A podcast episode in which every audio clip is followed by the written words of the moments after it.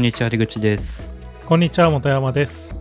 リサイズ編は本山と出口が最近気になっているサービスやデザイントピックスを取り上げてのんびり話すポッドキャストです。よろしくお願いします。お願いします。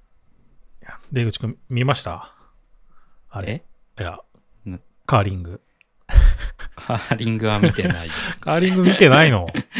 オリンピックは全く見てないですね、えー、カーリングめちゃくちゃ面白かったよ。うんなんかそういうニュースは見ました、うんいやまあなんかいろいろドラマもあったけどうんカーリングすごい、いや、めちゃくちゃすご、めちゃくちゃすごいんだよ。なんかめちゃくちゃすごいしか言ってないからよくわかんないと思うけど。語彙力 いや、なんかさ、いややっぱなんか当たり前だけどさ、プロ、プロってすごいね。なんか、まあオリンピック出る人たちって。さっきからすごい語彙力がないですけどいやさ、なんか、まあカーリングってさ、なんかこう、なんかこう石をさ、スーって氷の上滑らしてさ、なんか丸い円の上に、まあ一番近いところにあると得点が入ったりするみたいな、まあそういうゲームだけどさ、うんまあなんか、10あれ何投投げれるんだろう ?10 投、10投も投げれないのかな？?8 投か。8投ぐらい投げれるんですよ。お互い。えー、敵チームと自分チームで。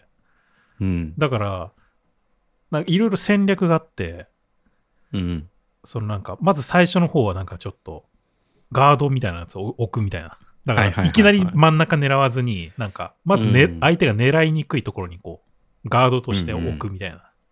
うんとか、なんかいろいろ戦略があって、まあ、こう進んでいくんだけど、うんまあなんか、だから終盤になるとさ、もういっぱい石がなんかボロボロってあって、ガードもああっていっぱい。で、うんなんかそれをなんかうまくこうくぐり抜けて、こう入れたりとか、なんかこう弾いて、敵チームのやつをポポンって弾いて自分のやつだけ残すみたいなことやるんだけど、うんめちゃくちゃうまいんだよ。まあ今日、収録してる今日、あの、うん決勝があって、日本対イギリスかな、うん決勝あったんだけど、めちゃくちゃうまくて、うん。まあ、まず、なんか、なんていうの？こう、どう、どうするのかっていうのも、自分じゃなんか想像がお及ばない っていうかさ、うん。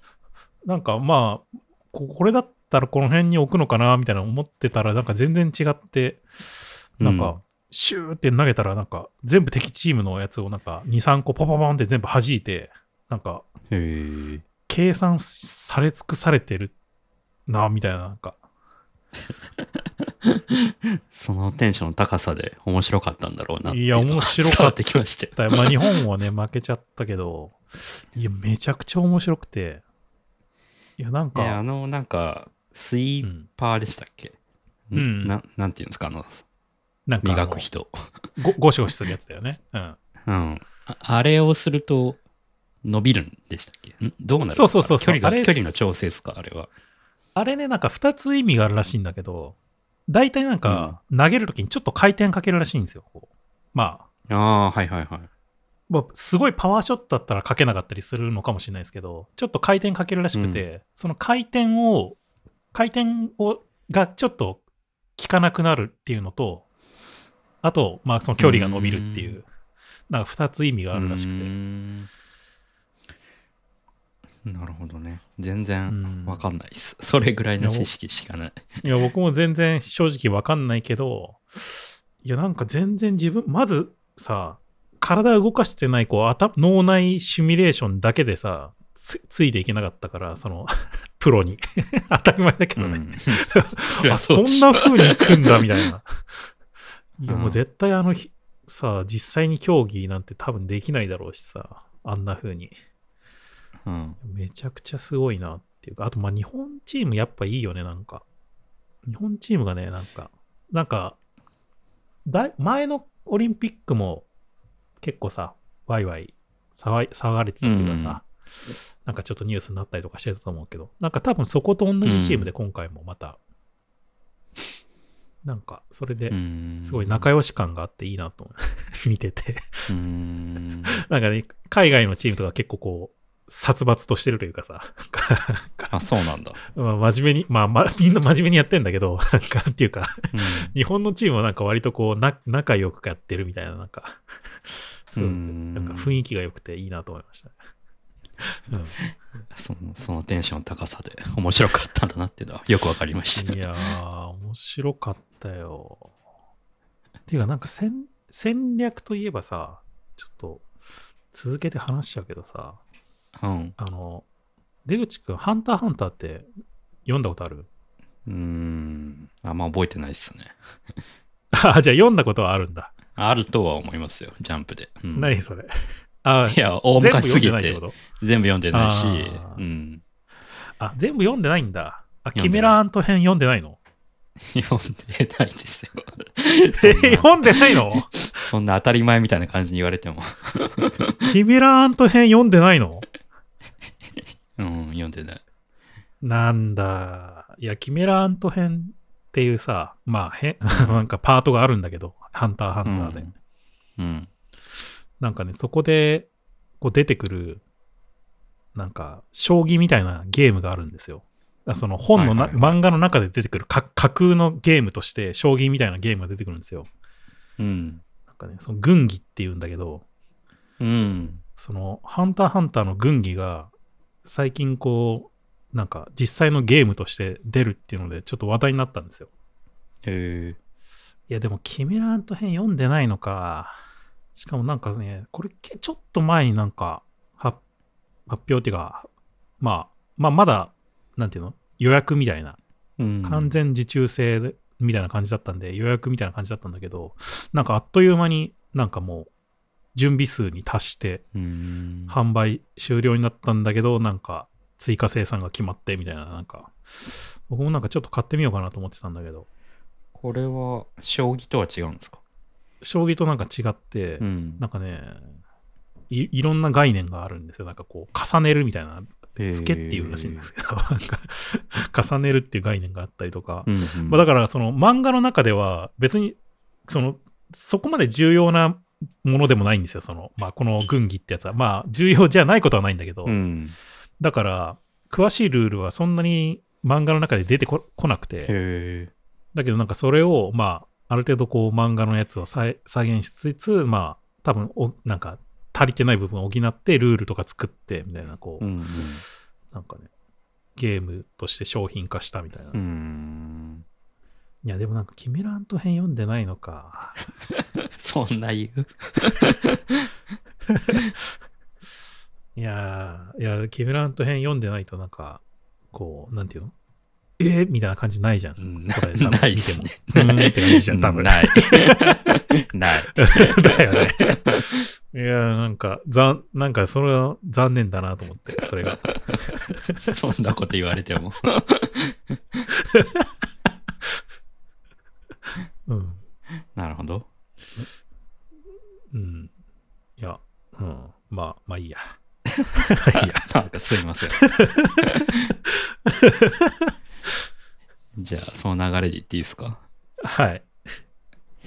あーでもこれはな、本山さんやってない話をまあ僕もするんだけど、うん。ちょうどゲームの話なんだけど、なんかアルセウスの。ゲーム UI の、はいあの、話なんだけど、はい。なんかあの、そのテンポ感はどこからポケモンレジェンズアルセウスに学ぶモードレスなゲーム UI っていう記事が、うんあノートが、あの、あって、うん。いいなと思ったんですけど、まあ、確かになんかアルセウスって結構あのあまあこの記事の要約としてはまあこれまでのポケモンって割とすごいモーダルだったんですよね、うんモードモード？そのなんだろうな。主人公を操作するあの RPG 的な？うん。モードがあって通常モードがあってでそこで敵とエンカウントすると戦闘モードが始まって、うん。で、その後進化とかするとなんかこう、進化モードみたいなのに切り替わって、みたいな、どんどんどんどんモードがどんどん切り替わっていくような、何パターンもモードがあって、それを切り替えていくような設計だったと思うんですけど、うん。まあ、アルセウスの場合は、そこがやっぱかなりモードレモーダレスになっているっていうところうん。がやっぱ違いだみたいな、あそのサクサク感、テンポ感がいいところにつながってるみたいな話が、まあ、されてるんですけど、うんこのノートには。で、確かになんか一番象徴的だなって思うのが、なんかこう、基本、アルセウスってまず前提、戦闘ゲ、戦闘、戦うためのゲームっていうよりは、まあ、ポケモンを捕まえるためのゲームみたいな感じなんですよね、うん全体的に。そうとは言ってないけど。だからやっぱそこのテンポ感みたいなのはすごい重視されてて、で、なんだろうな、まあ基本ポケモンがいたとしたら、それボール投げて捕まえるんですけど、それもボール投げた後に、また別のポケモン、その、なんだろうな、ボール投げた結果を見る前に、もう次のコードにもうすぐ移せるんですよ。うん。だからなんだろう。ポケモンが大量にいたとしたら、そのボール投げまくって、どんどんどんどん連続して捕まえるってこともできたりするんですよ。とか、まあ、あと戦った後も、まあ一応なんだろうな、完全にゼルダとかみたいに完全モーダレスっていうわけではなくて、あのブレス・オルダ・ワイルドみたいに。なんかちょっと反モーダルみたいな感じでではあるんですけど、ポケモンのアルゼウスの場合。うんだから一応ゲーム中に戦闘シーンにちょっと移行するみたいなのが挟む挟まるんですけど、その戦闘中も主人公の操作を一応自由にできて、戦闘が終わるのを待たずして次のコードにすぐ移せるみたいうなんところが結構ある。快適なんですよね、そこが。はいはいはい。だから、まあ多分、本当はゼルダのブレス・オブ・ザ・ワイルドみたいに完全モーダレスにできたら理想だったんだろうけど、まあ多分そこは何かの技術的な制約なり、まあ何かがあって、多分半モーダルみたいな、ハーフモーダルみたいなうん。感じになったのかなって想像してるんですけど、うん。でもやっぱそこが、まあ一応完全モーダル、完全に戦闘モードに移るんじゃなくて、一応主人公を自由に動かせるとか、次のコードにすぐ移せるとか、あと経験値とかがもらえるとか、進化するとかっていうのが、これまでは戦闘終わった後に必ずその成長モードみたいなのが始まるんだけど、え、アルセウスの場合そこがなんか、あの、完全モーダレスになってるんですよね。だからこう、戦闘だけはハーフモーダル半モーダルなんだけど、その後に挟まるアクションがない、後に挟まるモードがないから、通常モードにすぐシームレスに戻れるっていううんところが、まあ、結構サクサク感につながってんだなっていうのあーを、この記事を見て思いましたね。うん。だから結構その、多分技術的にで、本当はやりたかったけどできなかった部分みたいのがきっとあって、そことの塩梅をうまく調整してるなっていうのを感じますね。うんやってると。うん。あじゃあなんかあれなのか。コマンドを、まあ、操作するんだと思うんだけど、なんか逃げる場合とかも逃げるっていうのを押して逃げていくみたいな。そういうそう感じなんですね一応そこはモーダル、はいはいはいモード、モードなんですよ。うん。だから完全モーダルスではないって感じです。まあまあまあ、そうだよね。まあでもなんかあれだよね。確か、ファイナルファンタジーの7のリメイクも似たような感じで、結、構、まああれ結構アクション RPG みたいな感じになってしまったけど、でも一応なんかまあコマンドもなんか使えるって感じでうん、あるんだけど、まああれもだから結構シームレスにそうですね。オープンワールドの部分となんか戦闘がつながってうんいくみたいな。で、まあその後主人公操作、まああれアクションだから、方法アクションゲームになってたから、うん。主人公も操作しながら対戦して、そのまままた次の場所に進んでいくみたいな、うんまあ、似たような感じですよね。ポケモンもだからそういう感じで、まあ、シームレスになるとやっぱり、まあね、ゼルダとか、まああれは完全にモーダレスな感じになってますけど、まあやっぱりテンポは良くなりますよね、確かに。改めてやっぱ、ゼルダよくできてるなと思ったのが、ポケモンアルセウス、あんまこう言う、まあ今 UI いいって言ったんだけど、なんかやっぱうん。なんだろう、操作がちょっと難しいっていうか、あんまこう、なんだろうな、馴染まない部分も結構あって、なんか一貫性がなかったりする部分とか、例えばなんうか、ん。自分が走るときは、あの、スティック押し込みで走るんだけど、うんあの、ポケモンに乗れるんですよね。なんか乗れるポケモン、ライドポケモンって書いて乗れるんですけど、その時はダッシュは B ボタンになるとか、あとなんか、うん決定ボタン基本は A なんだけど、ある場所では R2 に変わったりとか、なんかその辺の一貫性がなくて、結構誤操作しちゃうんですよ。なんか何十時間もやってても。うんで、それってやっぱ、モーダレスがゆえに、こう、一つのモードの中でいろんな操作しなきゃいけなくなるから、その、その分、その、ソース、アクション、行動を取るときの切り替えが結構大変ご、ごちゃつくっていうか、うん。で、それなんか、やっぱ、モンハンやってても感じたんですよね。なんかこう、モンハン僕あんまやったことなかったんだけど、この間スイッチで出たやつちょっとだけやってたんだけど、あれもやっぱ最初の操作が難しくて、それが慣れるまで結構時間かかったなっていううん。思い出があって、まあ、モンハンもほとんどモーダレスじゃないですか。うん。ってことを考えると、やっぱゼルダであんまその記憶がなかったから、なんかその辺も、まあそもそも取れるアクションが少ないっていうのはあるかもしれないけど、うん。ポケモンやはい。モンハンに比べてね。うん、そうね。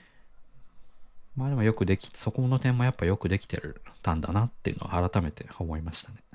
うん。あ、まあ、そうだよね。ぎまあ、ゲーム、ゲームが進化していくというかさ、現実に近づくっていうのはやっぱりモーダレスになるうん、っていうことだとは思うんだよね。現実がモードっていうことがほとんどないからさ、現実でモードっていうのが。だからうん、現実に近づくってことはやっぱりモーダレスになっていくっていうことになっていくんでしょうね、やっぱり。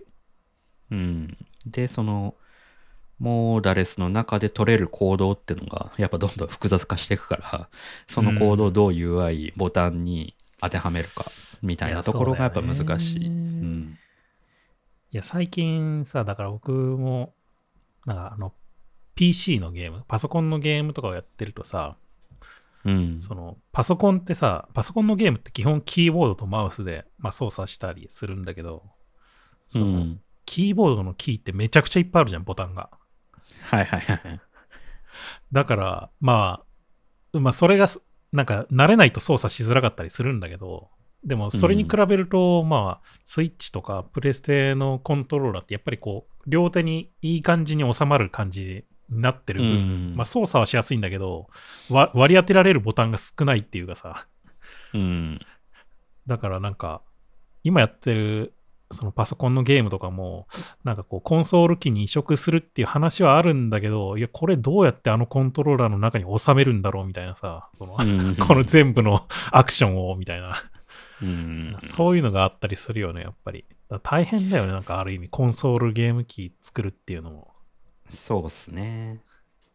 だから、モーダレス、モーダレスって言ったけど、実際にはポケモンも、その、モーダレスの中にモードがあったりするんですよね。なんかこう、うんポケモンを投げる、一つの投げるって動作の中でも、ポケモンを投げるって時のモードと、うんボールを投げるっていうモードがあって、うんその切り替えはしなきゃいけなくて、うん結構その切り替えが手になじまなかったりとかしたりするんですよね。うんまあ、ポケモン、この話は多分ポケモンに限った話じゃなくて、多分オープンワールド系はどれもそうなのかなってうん思うんですけど。まあそうだね。うんまあ、ゼルダもね、一応、なんかこの武器を使うモードみたいなの細かく分ければ、まあ、あるっちゃあるのかもしれないですからね。まあ、でも画面としてはやっぱりシームレスにつながってて、まあ、モーダレスに感じるっていうようなところがやっぱりあるのが、まあ、いいところというか、ポイントですよね、やっぱり。そうですね。まあでも全体的にやっぱ、なんか何回か前にアルセスやってるって話をした時に、うん戦闘はすごい大味だって話をしたんですけど、まあそれやっぱみんな感じてるみたいで、だからやっぱこのゲームは戦うゲームっていうよりは、あの、捕まえるゲームなんだなっていうところに、すごい重きを置かれて設計されてる感じがしますね、全体的に。ん。まあ、ゲームじゃないけど、この前なんか、なんだっけ、あの、元任天堂のデザイナーの方が、うん。なんか、ドット絵のイラストをなんかたくさんダウンロードできるサイトっていうのをなんか公開したの見ました？あー、なんか見た気がする。ドドッタウンっていう、うん、うん。ドッタウンっていうやつ。見た、見た。うん。いや、なんか結構僕もドット絵いっぱいか描いたこういうやつ作ってもいいなと思ってたけど、うん。もうすでに作ってくれたみたいな感じでいいじゃんと思ってたんですよね、このドッタウン。うーん。なんかでもこれ見ててさ、思い出すのが、やっぱ、ウェブの初期の頃だよね、なんか。ウェブの初期の頃ってさ、結構ド、ドット絵だったじゃん、なんか。ドット絵だったじゃんってことないかもしれないけど。まあそうですね。いや、なんかね、僕、僕より上、上の世代というかさ、上の世代の,、のデザイナーたちって、なんかみんなドット絵が描けてたイメージがあるんですよね。なうんうんなんとなくですけど。なんか、まあ、あのね、池田さんとかもね、結構うん書いてた気がするし、こうドット絵職人っていたんですよね、昔。周りにやってる人いましたね。中学校とかそういう時に。ああ、はいはいはいはいはい。で、多分。ドット絵職人、いや、ドット絵職人はなんかドット絵職人のなんか、ど独自のなんか技法があるあるんで、僕よくそこ辺まだね、詳しくないんでわわかんないんですけど、うん僕ドット絵そんなに得意じゃないんで、うんうん。なんかでも、ドット絵職人たちがまたこう活躍する時代が今き来てるのかもしれないなってちょっと思ったっていう。まあまさに NFT の文脈で言えばこういうセルアートって言いそうそうそうますけど、めっちゃ流行ってますからね。そうそうとかね。うん。多分あれですよね。ゲームでドット絵が流行ったのってそのカセットの容量の問題でっていうところがあるじゃないですか。まあまあまあまあまあ。だからそれとねとかい今のねその NFT の場合はガス代がデータの容量に応じてかかるからそれを抑えるためにピクセルアートが流行ってるっていうところがあるんで、まあ近しいですよね。そういう点でも。まあそうだね。うなんか、歴史を繰り返してる感じはありますよね。ん。うんなんかね、ちなみに、あのね、豊豊井さんって知ってます？と いや知らないだろうな、多分。豊井さんっていう、ね、わかんないです。ツイッターアカウント、豊井さんっていう人がいるんだけどね、うん。この人もね、あの、ドット絵とか、ジフアニを書いてたりするんですけど、うん。結構ね、僕、豊井さんのドット絵好きで、たまにこう、でも最近なんかね、水彩が書いてて、なんか、ちょっとまたアナログのやつやってるんだみたいな感じなんですけど。なんかこう、ドット絵のジフアニみたいなの作ったりとかしてて、なんか日本の風景のドット絵描いたりしてるんですよね、豊井さん。うん。で結構いいなと思って。それで言うと、ヘルミッペさんってわかります？ん？ヘルミッペさんっていうはヘルミッテさん？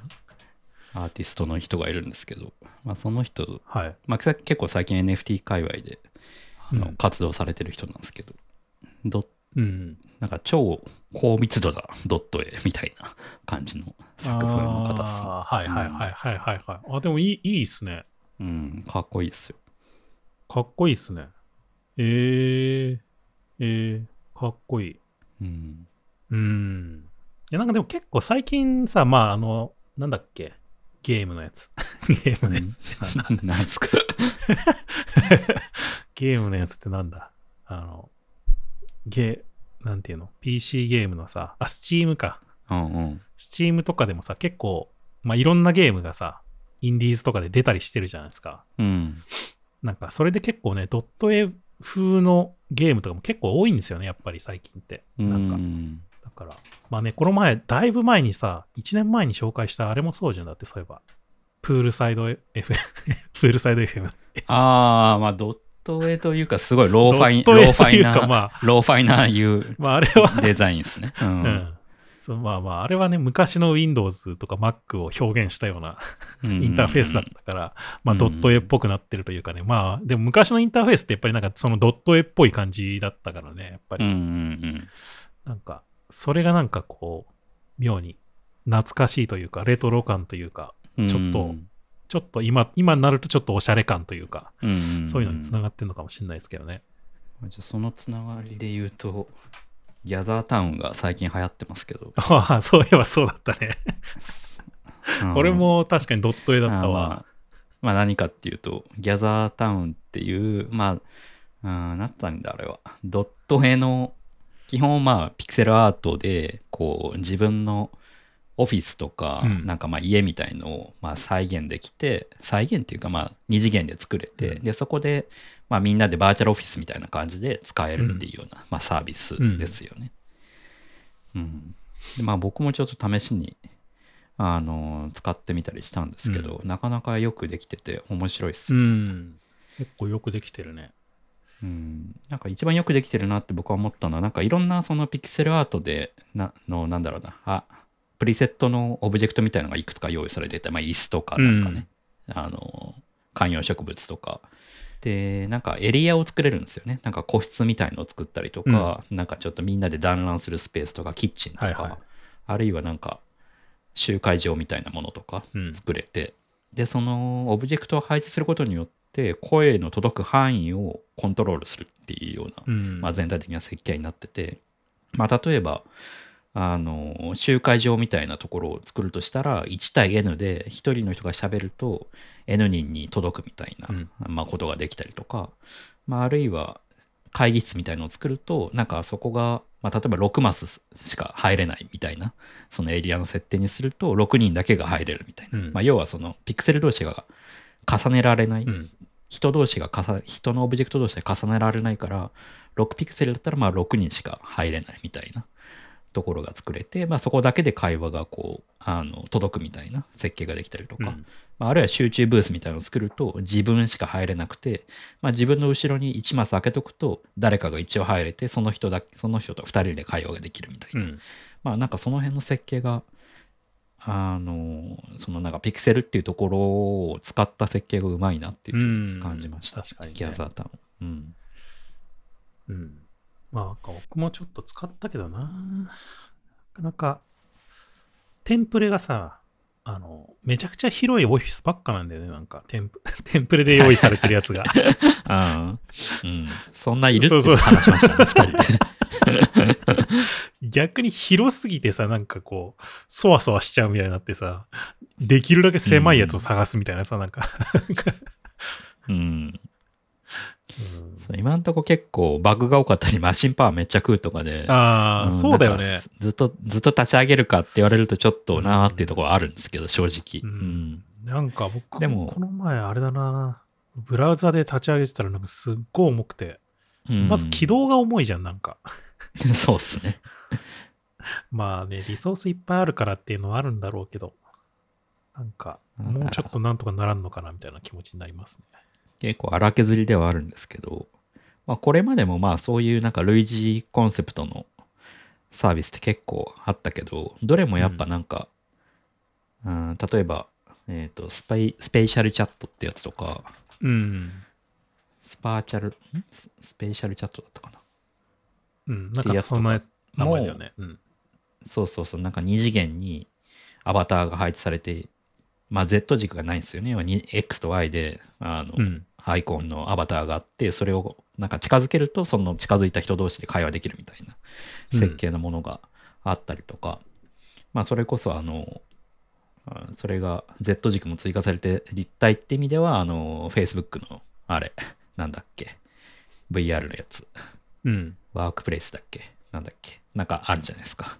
はい。あれもある意味近いとは思うんですけど、まあなんかどれもがなんか会議っていうところに重きを置いてるところがあるかなと思うんですけど、まあギャザーは割となんかその辺がなんか MMORPG みたいな文脈のが強いかなって思ってて、なんかうん。会議をしなくてもいいけどなんとなくその場にいるみたいなところをあー目指して作られてるってところがちょっと違いかなっていうのを感じましたね。うん。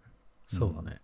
確かになんかでもなんかどこにいるかとかでなんかこうステータスをなんか、まあ、示すことができるみたいな、うん。まあ、さっきさなんかその集中ルームにいたらさあこいつ集中してるからちょっと、まあ、今は話しかけるのやめとくかみたいなとかさうん。なんかキッチンのランチスペースにいたらあこいつちょっと雑談しに行くかみたいな風に行けたりとかさ、うん。なんかそういうところがなんかうまく表現できるような感じなっていうような気がするんですよね。なんか。うん、そうっすね。なんかそのスラックでもね、一応そのハドルっていう、うん。あの、音声通話の機能があって、で、ステータスもあってっていう、その、なんだろう、一次元の表現っていうのはできてると思うんだけど、なんかそれがこう、ピクセルアートでちょっと可愛く、なんかその、二次元空間でステータスと会話っていうのが実現できるっていうのが面白いところなのかもしれないですね。そうだね。まあその辺がなんか逆に、逆にというか、とっつきやすい部分でもあるんだけど、まあただでも、逆にこれ、そのうちめんどくさくなったりとか、飽きちゃったりしないかなっていうところもなんかうんありますよね。だから実際どこまでこう、なんか継続的に運用できるのかなっていうのは、なんかまだよくわからないなっていうところはありますよね。だからなんか、ギャザーのダッシュボードみたいなところを見ると、エクスプローラーっていうタブがあって、うんそこでなんか結構そのコミュニティスペースみたいなのを探せたり、イベント用スペースを探せたりとかするんですよね。うん。だからなんか、会社で運営、運用ってのはまあいいと思うんだけど、なんかもしかしたらイベント会場とか、そういうなんか、ショットのうん。用途で使うとかっていう方が合ってたりもするのかもしれないですよね。なんか、うんだいぶ前の Google は、Google IO だったかな。なんか似たようなやつ作ってましたよね、Google が確か。なんかこう、うんバーチャル空間でこういう 2D っぽい感じで、ああ。なんかいろいろこう、アバターを操作して、いろいろ、まあ、情報見れたりとか、なんかできるっていうの、まあブラ、こういうブラウザ上でも見れるみたいなやつを作ってたんだけど、割となんかそういう、なんか、例えばカンファレンスとかね、そういう時に使うっていう運用は、割と想像がしやすいなっていう気もしますよね。うん。うん。それはすごい想像つきますね。うん。うん。いやー、ギャザーはなんか運用してる人がいたら、ちょっとは話を聞いてみたいですね。そうっすどい感じねなんかのゼロスタートはなかなかしんどいから、もううまくやってるところにちょっと入ってみたいっていうのはありますよね。うん、そうだね。僕の知り合いというかね、手伝ったりしてる会社も、なんかちょっとやってみたりしてるけど、えまあでも、うーん、どうなんだろうって、まだわかんない感じがしますね。うんもうちょっと様子見て、何か進展があったら、ちょっと教えますよ。うん。気になる。そうだなまあ一個ちょっとこれは話しとこうかな。多分これであの出口くんも知ってると思いますけど、うんあの、 TechCrunch と Engadget の日本版が終了するっていうお知らせが、衝撃的なお知らせがありましたよね。うん。残念ですね。か感慨深いですね、これは。何が残念って記事が全部削除になることですね。ああ、確かにね、それも残念だね。いや、これ結構、過去の記事がね。スタートアップやってる人は結構痛いと思うんですよね。なんか過去の取材記事とか、そういうのが全部消えちゃうっていうのは。なるほどね。うん。いやー、なんかほんと感慨深いな。 Engadget とか結構昔からあるじゃないですか、確か。そうっすね。僕がそれこそね、デザイナーになりたてぐらいの時ぐらいからもうずっとある気がするから、いや、あの頃めっちゃ見てたのになーっていうふうまあ今もね、たもちろん見たりしてるんだけど、見てましたね。なんか寂しいような。いや、本気持ちがありますね。なんか僕結構あの、情報収集で、なんだろう、RSS 使ってるんで、当。うん。あの、 Feedly っていうアプリ使ってね。で、そこに TechCrunch も Engadget も登録してて、うん。で、この、ある日突然、この TechCrunch と Engadget のお知らせが届かなくなるっていう、なんかこう、寂しい感じになってしまって、うん。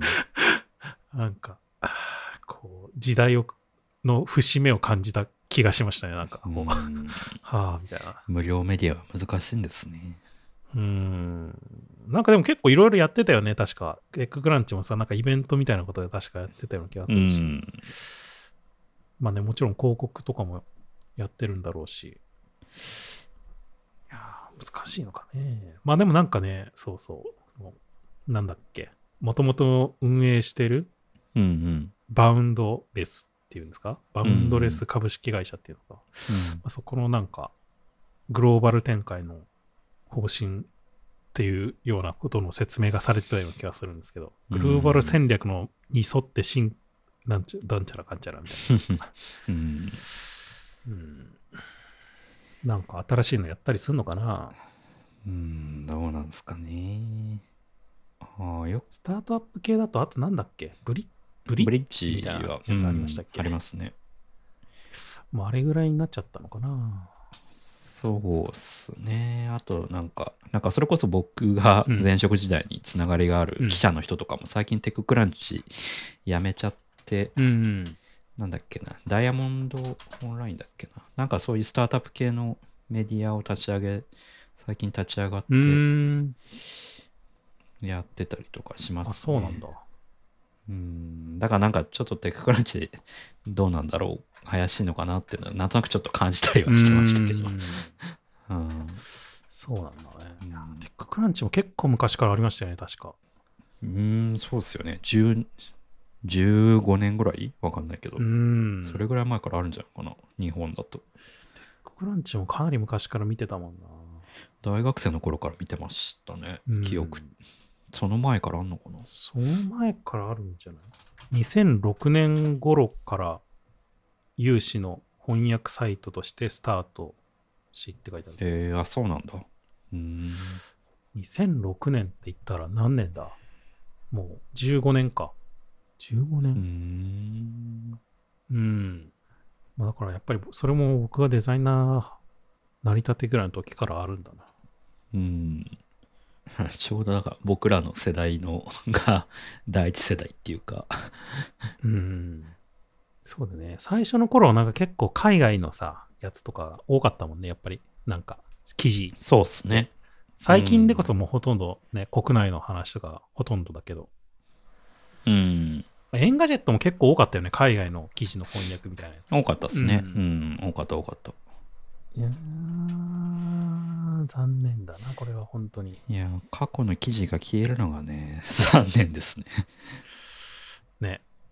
なんかどっかがうまいことこう、買い取買い取るのかわからないけど、なんかね、ね引き取ったりするといいなと思うけどね。なかなか難しいのかな、うんそういうのも。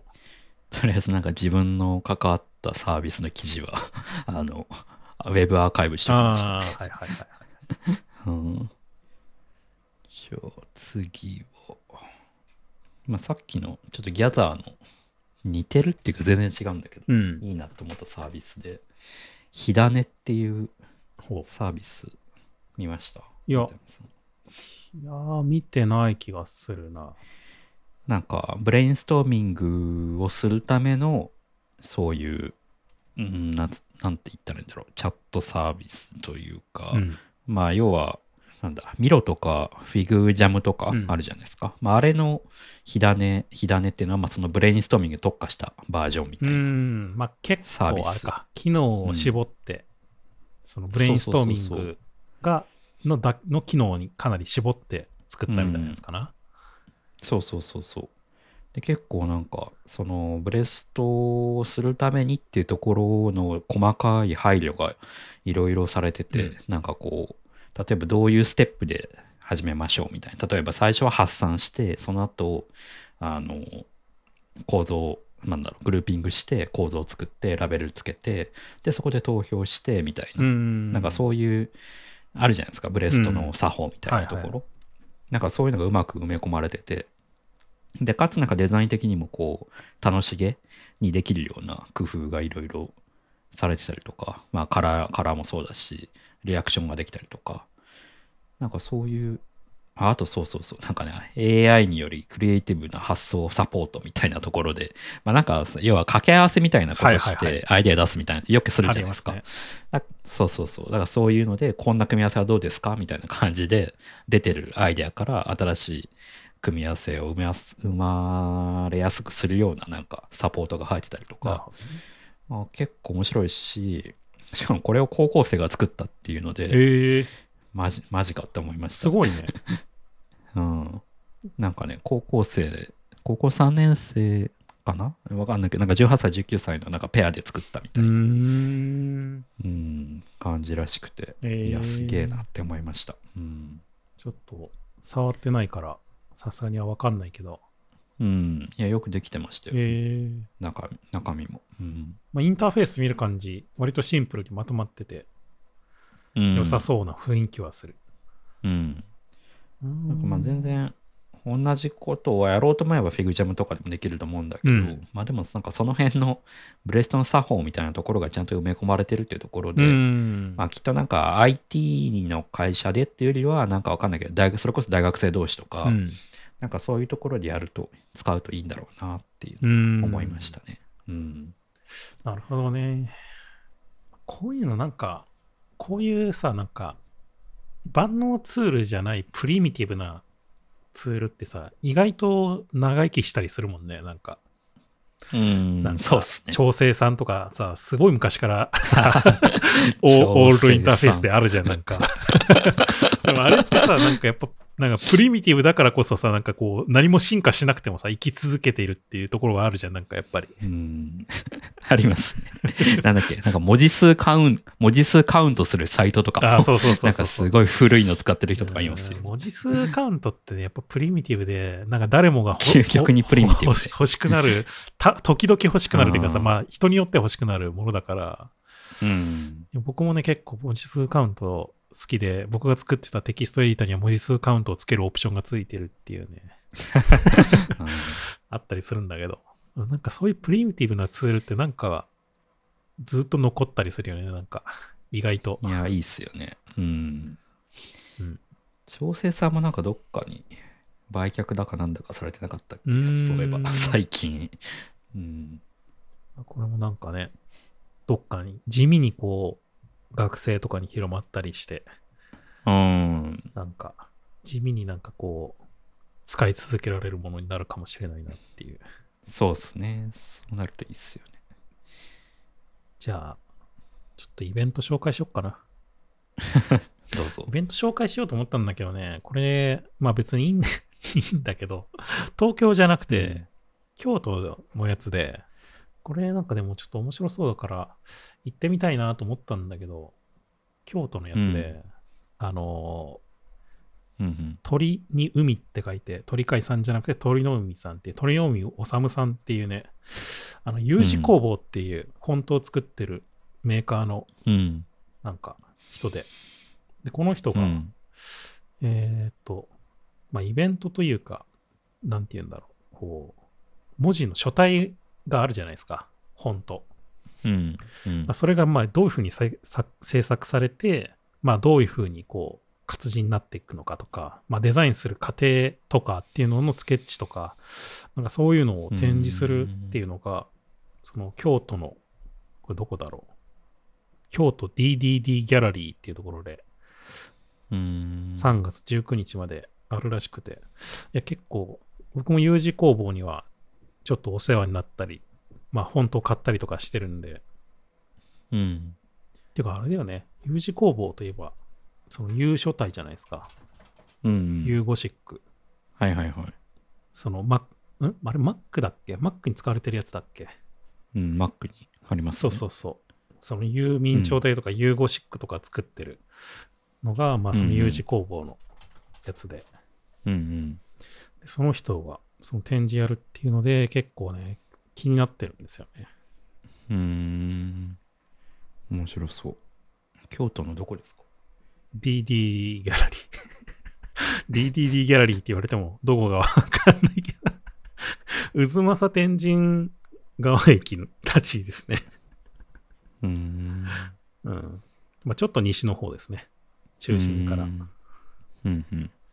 まあ、あとね、まあ、もう一個はちょっと東京でもあるんですけど、東京でもあるっていうか東京のやつなんですけど、漫画とデザイン展っていうのもね、東京でちょっと最近あって、うーん最近というか、もうちょっと先かな？2月の28日からなので、これを配信してる、ちょっと先か。うん。まあ3月末まであるんですけど、これなんか漫画の、なんていうの、帯とかさ、表紙とか、タイトルロゴとか、まあ、そういうところのデザインのになんかスポットを当てた展示で、まあいろいろ出るらしいんで、うんちょっと面白そうだなと思って。これは丸の内なんですね。うん。フットデザイン丸の内ですね。フットデザイン丸の内って行ったことないな。そんな場所あるんだ。うーん、どこだろう。僕も行ったことないとあるのかもしれないけど、どこかがわかんない。フットデザイン丸の内なんて場所あるの？どこだろう。どこのことだろうって感じ。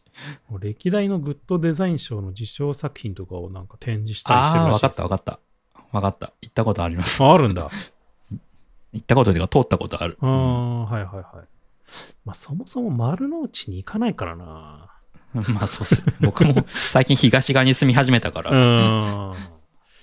丸の内まで行こうってならないもんな。うん、ありますよ。なんか、うん、一回入ったことあるな、そういえば。ううんん。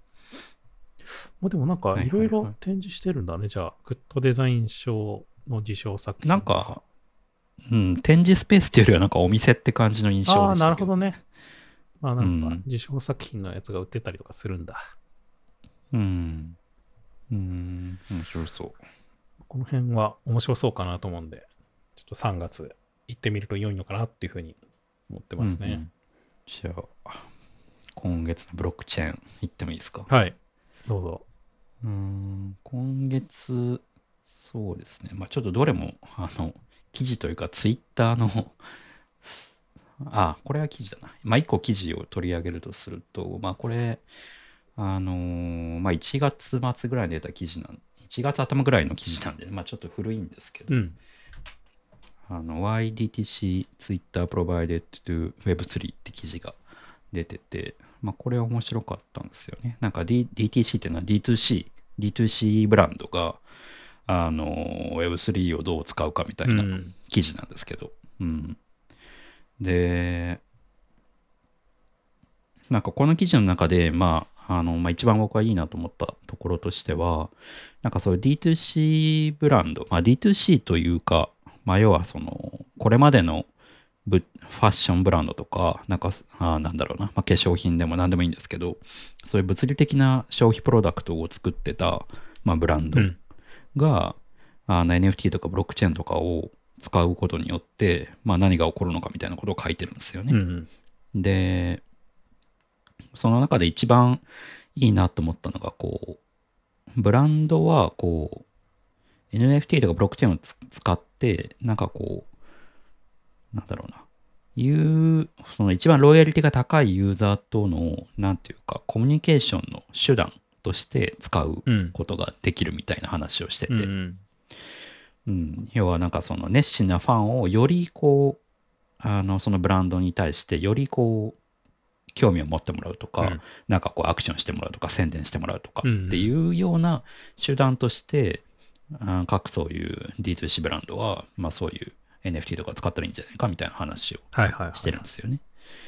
でまさにそれだなと思ったのがあのプールサイド FM うんが、まあ、最近プールスイートっていう名前に変わって、で、もともと、まあ、プールスイートって、まあ、あのプールサイド FM っていうアプリ、あの、プールのそばで聞くといい感じの曲が流れてそうな、なんか BGM 再生アプリみたいなうんものを、まあ、作ってたんだけど、まあ、そこから、去年だか一昨年だかに、あの、そういうプールスイートっていう名前の中で、日焼け止めを作ったりとかしてたんですよね。まあ、要は D2C みたいなことを始めてて。うんで、そこからさらに NFT を使って、NFT、メンバーシップ NFT って言って、その、まあ、会員権みたいなものを販売して、で、それを持ってる人には、まあ、よりそのプールスイートブランドの中で新しい取り組みがあったら、まあ、早くアクセスできるようにしますよだとか、うんまあ、なかなかいろいろメリットを付与しているんですよね。うん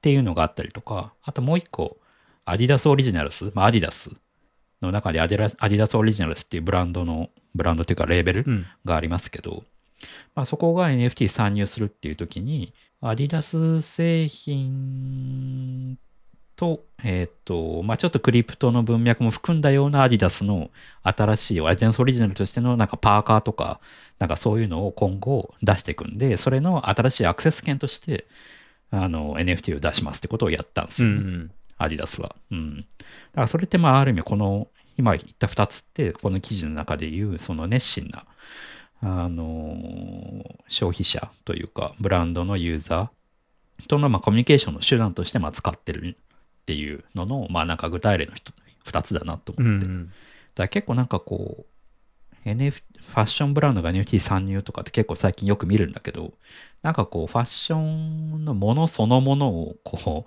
う NFT にするみたいなことをやることも多いんだけど、うん。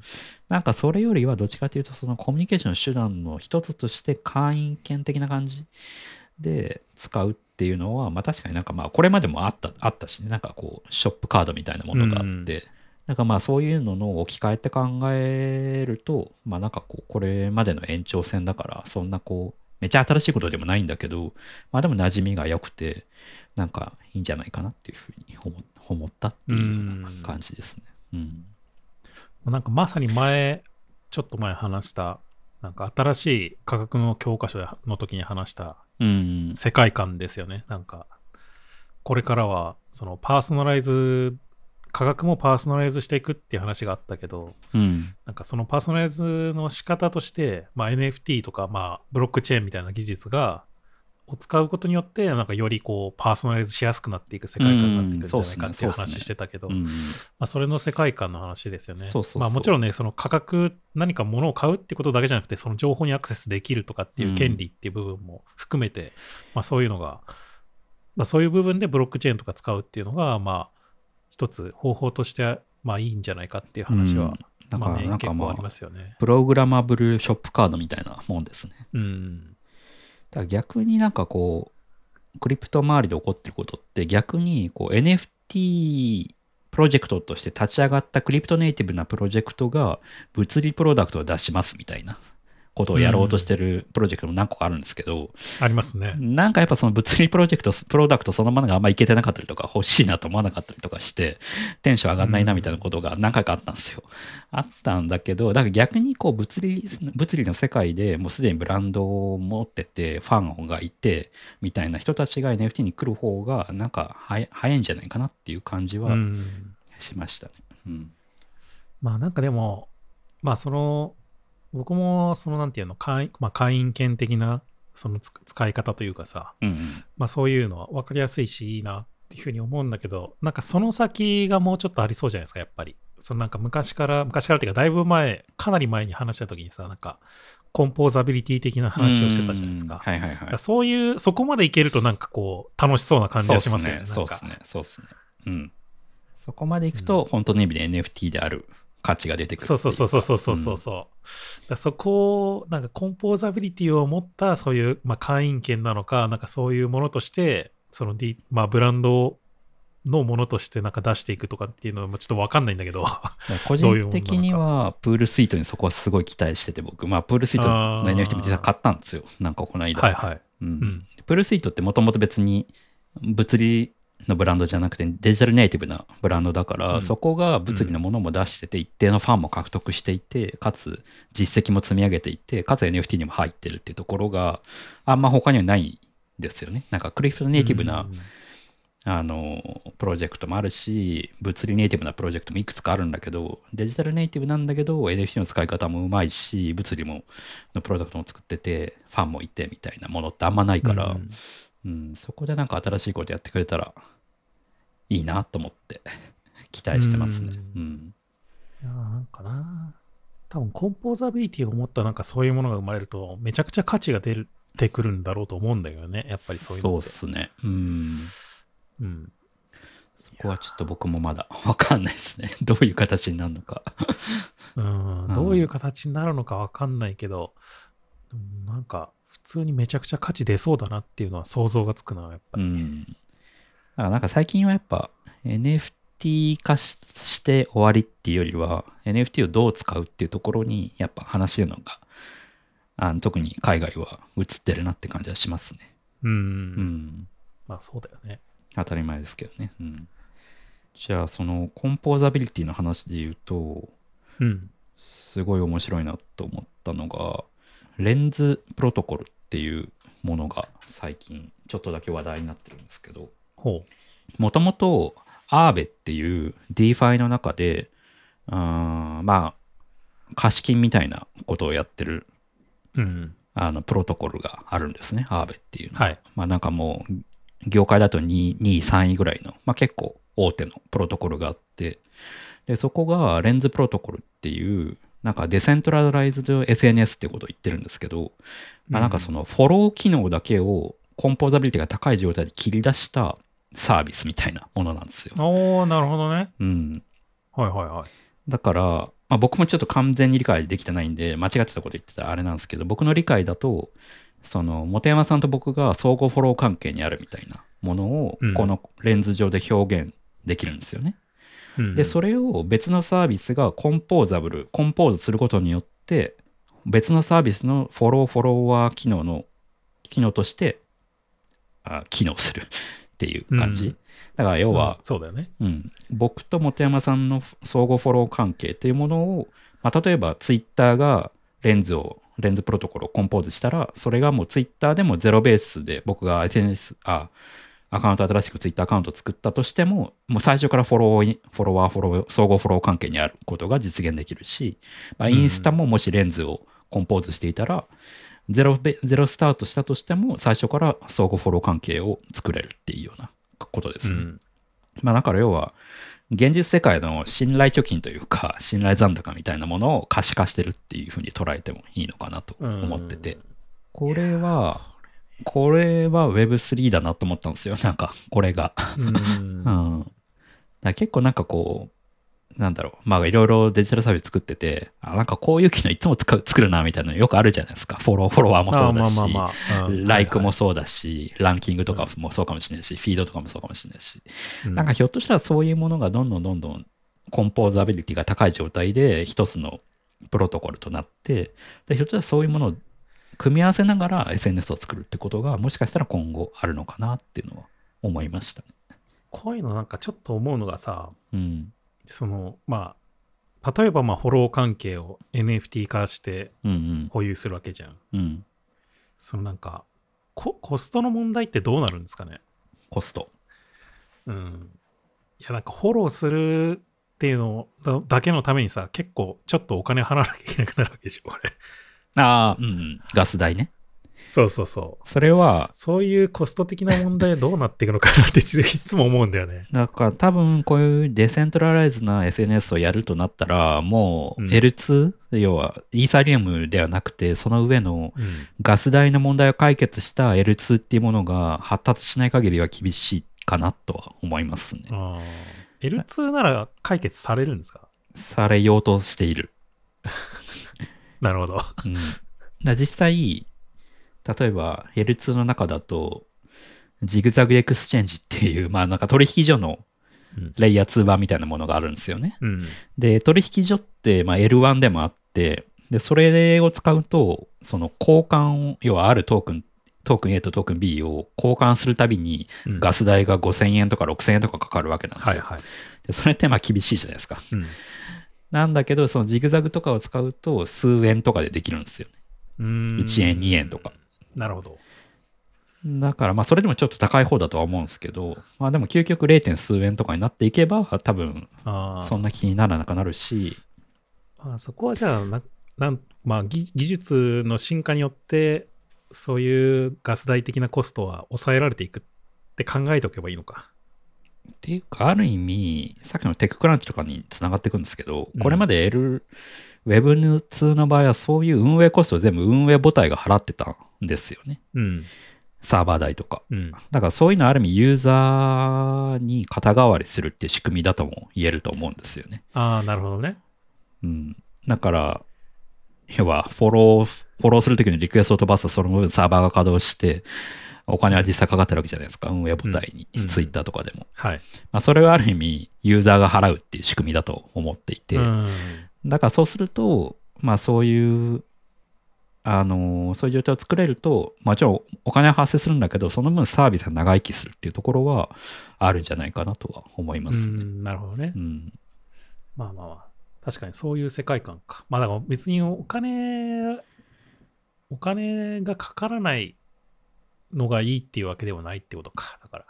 そうそうそうそうそう。結局誰がコストを払うかっていうところうんまがあそうだよね思ってて、うんうん結局コストを母体だけが払うと、さっきのテッククランチみたいなことになる。うんもコストが払えないから、採算見合わないからやめます。これまでの記事、資産も全て消しますっていうような状況になっちゃう。うんだけど、少なくとも、それがもしブロックチェーンの世界だったら、記事が消えるってことは多分ないはずなんですよね。うん。だからそこがち、おなんかこれまでとのパラダイムの違いなのかなと思いますね。なるほどね。まあでも、フォロー機能、どうなんだろうな。結構、なんかちょっと、あのさ、すごい、うん、なんて言うんだろう。なんか、ひひね、ひねくれた考え方じゃないかもしれない。だるいなって気持ち？いやさ、なんか、や、わかりますすよ、それは。リリセットうんできねえな、みたいな、なんか。わかります、わかります、わかります、わかります。わかります、わかります、それは。わかるし、なんかよりなんかこう、なんか、きっと、なんだろうな、これ、アーベがやってるってところが面白いなと思ってて、うん。その要は、信頼残高っていうものって、現実世界だと余震とかに使うじゃないですか。要は、うん。この人だったら信頼できるから、より低い利率でお金を貸そうとか、はいこの人は信頼できないから高い利率でとかやるじゃないですか。うんうんおそらくアーベはそれをやろうとしてるんじゃないかなと思っていて、うん。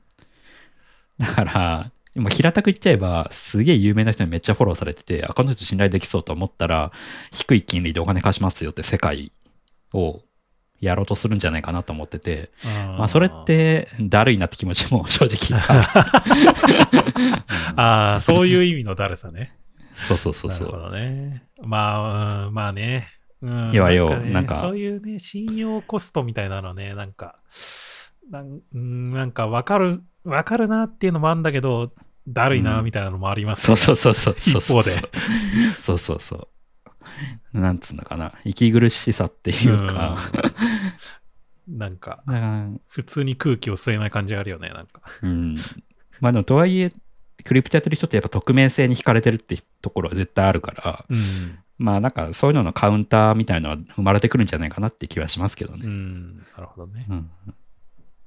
いや、多分想像できるのは、なんかこう、すげえ、なんだろう、有名人にフォローされた、そのフォロー関係を示す NFT とかが売買されていて、うん、要はなんか、なんだろうな、ツイッターとかでもなんかこう、1万とか2万とかいるアカウントが売りに出されるとか、で、それを買って、なんかサービス始める人とか、たまにいるって聞くけど、なんかそういうのが公式でできるようになる世界とかうんが広がりそうだなとは思いますね。その、なんかダークサイドな面では。まあまあまあまあまあ。うんうんまあでも、総じてすごい面白い実験だなと思ってうん見てますね。うん。なんか最近こういうのをちょくちょく見かけますね。なんか SNS 系のやつとか、なんかブログ系のやつとか、なんかこう、ね、ブロックチェーン上に載せてやる取り組みうんうみたいな。んうん。ミラーかな。ミラーっていう、うんなんかブログサービスみたいなもののブロックチェーン版。なんかそういうの、なんかちょくちょく見る気がしますね。こういうプロジェクト最近は。それで言うと、ステッピンっていうのも最近ちょっと流行ってて、うんうん。これは全然また毛色が違う話なんですけど、なんかあの、現実世界で走れば、あ走る、あ、まあ歩くだったかな。まあ、要は運動すればするほど稼げるってサービスなんですよ。は。はいはで、なんか、まあ、やってることはポケモン GO とかとそういうのと一緒なんですけど、まあ歩けば歩けほどポイントがもらえて、まあ、ステッピンの場合はそれが、あの、仮想通貨にな、トークンになっていて、で、それがまあ実際売買できるし、みたいな。で、靴っていう概念が NFT になっていて、より良い靴、靴 NFT を買うと、より効率よくそのポイントというかトークンを貯められるみたいな、そういうサービスが最近ちょっと流行ってますね、ステッピン。うん。だからなんか結構なんか、最ここ、まあ年明けてからなんかそういう B2C というか、そういうサービスが結構よく見るようになったなって思いますね。うん。まあこれはあのもともと Axie Infinity とかそういう遊びながら稼ぐみたいな文脈の中で出てきたサービスなんですけど、おーんなるほどね。あ、 Play to Earn ってやつか。そう、 Play to Earn から Move to Earn っていう文脈の話ですね、これは。えまあでもこれもそんな別に新しい概念ではないと思ってて、これまでも、まあ要はこれってインセンティブを与えて、こう、あの、ゲーミフィケーション的に行動を変えていくってものだと思うんで、ー、はい。なんかそういうのってこれまでもあるじゃないですか。それこそ、クックパッドと楽天レシピみたいな 関係性の話もあったりとかしますけど、うんまあ要は、そそれって2010年頃の話ですけど、クックパッドっていう存在に対して楽天レシピはポイントを与えてレシピを投稿したらポイントを稼げるみたいな世界観を作ろうとしたみたいな、うん。うん、ことがありましたけど、まあなんかやっぱそういうのって昔からある話だと思ってて、まあただなんかそれがポイントって独自のものじゃなくて、ある程度、えーこのステップの場合はソラーナっていうチェーンですけど、ブロックチェーン上に乗っかっていて、相互運用性があってみたいな話になってくると、んまたちょっと広がりが変わってくるのかなっていうような話ですね。まあ、でもなんか案外、いや別に僕は稼ぎたいっていう気持ちは別にないんだけど、うん。こういうなんかゲームにした方が、やっぱり僕もさ、なんかコロナになって外に出なくなりがちになってしまったけど、うん運動したりとか、ゲームの方がやるのかもなってなんかちょっと思いましたね。こういう風な感じにした方が。そうっすね。なんか一時期、ポケモン GO で、なんか、いなんかわわわけもわからずこう、歩き回ってたかのように。そうそうそうそう。こだからあれはか稼げるっていうよりは、ポケモンっていう強力の、強力なキャラクターによる効果だと思うんですけど、うん。うん。なんか、それで言うともう一個、まあ最後にしますけど、面白いツイートがあって、アンドリーセン・フォロウィッツのうん。クリス・ディクソンだっけな、なんかそういう人がいるんですけど、まあ、よく仮想通貨についてまあいろいろなんか語ってる人なんですけど、まあ、その人のツイツイートのこう一つに Web3 プレイブック、まあ、Web3 サービスがどうあるべきかみたいな、なんかそのグロー、Web3 サービスがグロースするためにインターオペラビリティって言ってるものをどう使うかみたいなつすごい長いツイートをしてるものがあって、うん。まあそれの中で面白かったのが、まあなんか総じてなんか僕がこのポッドキャストでいつだっか話した、なんかとこう、邪悪になれないみたいな話をなんかどっかでしたの、あ、Web3 の回だったかな。なんかしたんですけど、うん。まあなんかそれと近しいこと言ってるなと思って、やっぱそうだよねと思って見てたんですけど、まあなんか要約としては、なんかこう、Web3 と Web2 だと物理法則が違いますみたいな、大きく違うみたいなことを言ってて、その物理法則ってのは何かっていうと、あのーまあ、やっぱ一番の違いは相互運用性があるかないかの話、インターオペラビリティって英語で言いますけど、まあ、そこがあるかないかの違いがやっぱ大きくて、相互運用性がある Web3 においては、すごい強者、強者のサービスがあったときに、弱者のサービスは、その強者のサービスのあー仕組みをうまく利用できるところが、やっぱこう Web3 の世界だと違うところだって話をしてた,、してたんですよね。うん。で、それ何かっていうと、例えば、あの、自分が新興の Web3 ゲームを新しく作るぞってなった時に、もうすでにめっちゃ流行ってる大規模の Web3 ゲームの、あの、ものがあったとして、そのそこの、なんか例えば、アイテムだとか、えートークンだとかを自分のサービスに受け入れるってことができるわけなんですよね、Web3 の場合。うん。だからこう、例えばさっきのステッピンっていうサービスがめっちゃ流行ってて、靴 NFT っていうのがみんなが持っていたとする。その上で、なんかわかんないけど、ファッションゲームみたいなのを立ち上げようとしたときに、ステッピンの靴を自分のところのあのファッションゲームに持ち込むってことがやっぱ Web3 の場合やりやすくなる。うん。やりやすいっていうのは、相手方も拒否できないっていうところ、コンポーズを拒否できないっていうところがあるから、うん、それによって弱者のサービスが強者のサービスにより追いつくっていう、その競争のやり方がまた変わってくるっていうところが面白いって話を、まあ、この人が言ってて。うん。うん。だからやっぱその、ネットワークレベル、拒否できないってレベルで相互運用性が担保されているっていうところっていうのは、まあやっぱそういう新しくサービスを立ち上げる上でも、なんか変わってくる部分ではあるんだなっていうのを思ったんですよね。うん。まあだ、だから、総じてなんかさっきの、まあ今の話もそうだし、さっき話したレンズの時に話した、その、あのこれまでのサービスの場合は、サービス運営費を運営母体が持っていて、Web3 の場合はそれをある意味分散して肩代わりしていくっていう設計になるって話。まあその2つって結構なんだろう、関連してる話だと思ってて、なんかやっぱこう、運営母体がサービスをどう成長させていくかっていうところが、多分かなり Web3 と Web2 だと力学が変わってくる。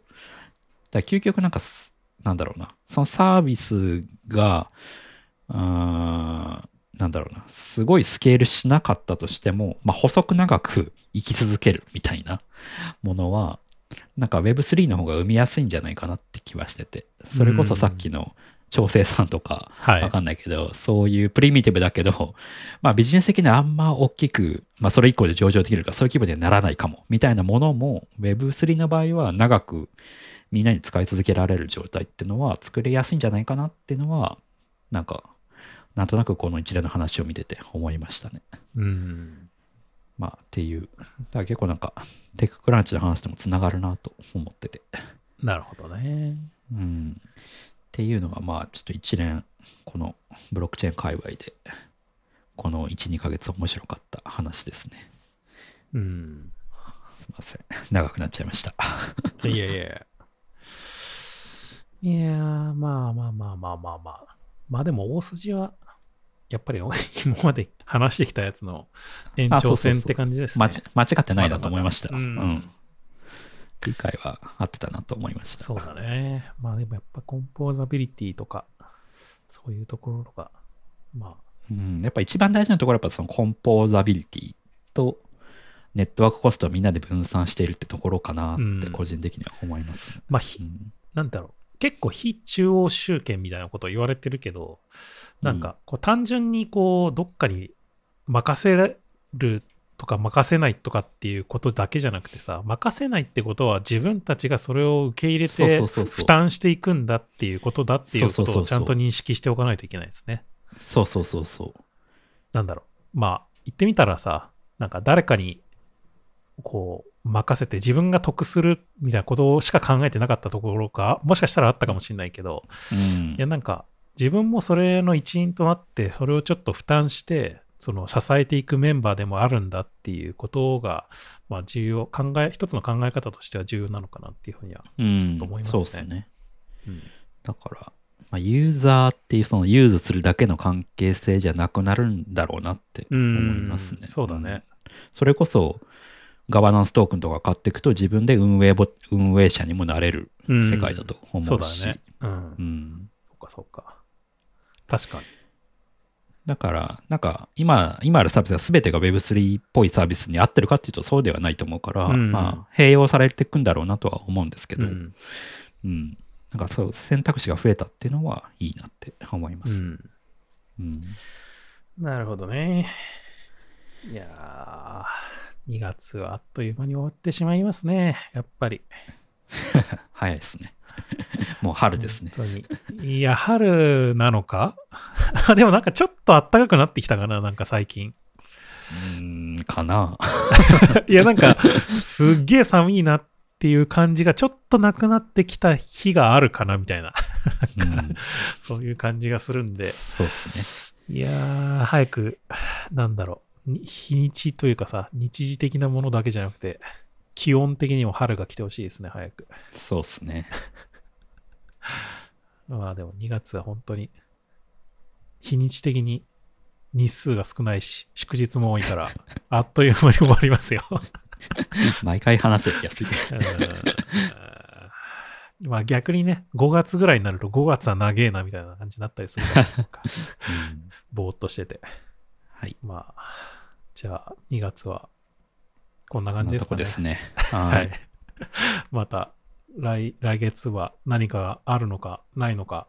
まあね、ちょっといろいろとコロナも収束するのかしないのかみたいな、ずっとそんな感じが続いてますけど、まあねうん。体に皆さん気をつけて過ごしていただけたらなと思いますし、なんかもし、なんかリサイズ FM 面白かったなとか、あとこういうこと話してほしいなっていうのがあったら、なんか気軽にね、ご質問、ご感想いただけたらなと思うので、リクエストなど、もしありましたら、ハッシュタグリサイズ FM でツイッターにつぶやくか、ショーノートにあるお便りのリンクから送っていただければ、配信内で取り上げたりしますので、どしどしいただけたらと思います。リサイズ FM は毎週金曜日に配信しています。Spotify、iTunes のポッドキャスト、Google ポッドキャスト、YouTube などで配信していますので、よかったらチェックしてみてください。ということで今回はここまで。また次回お会いしましょう。さようなら。さよなら。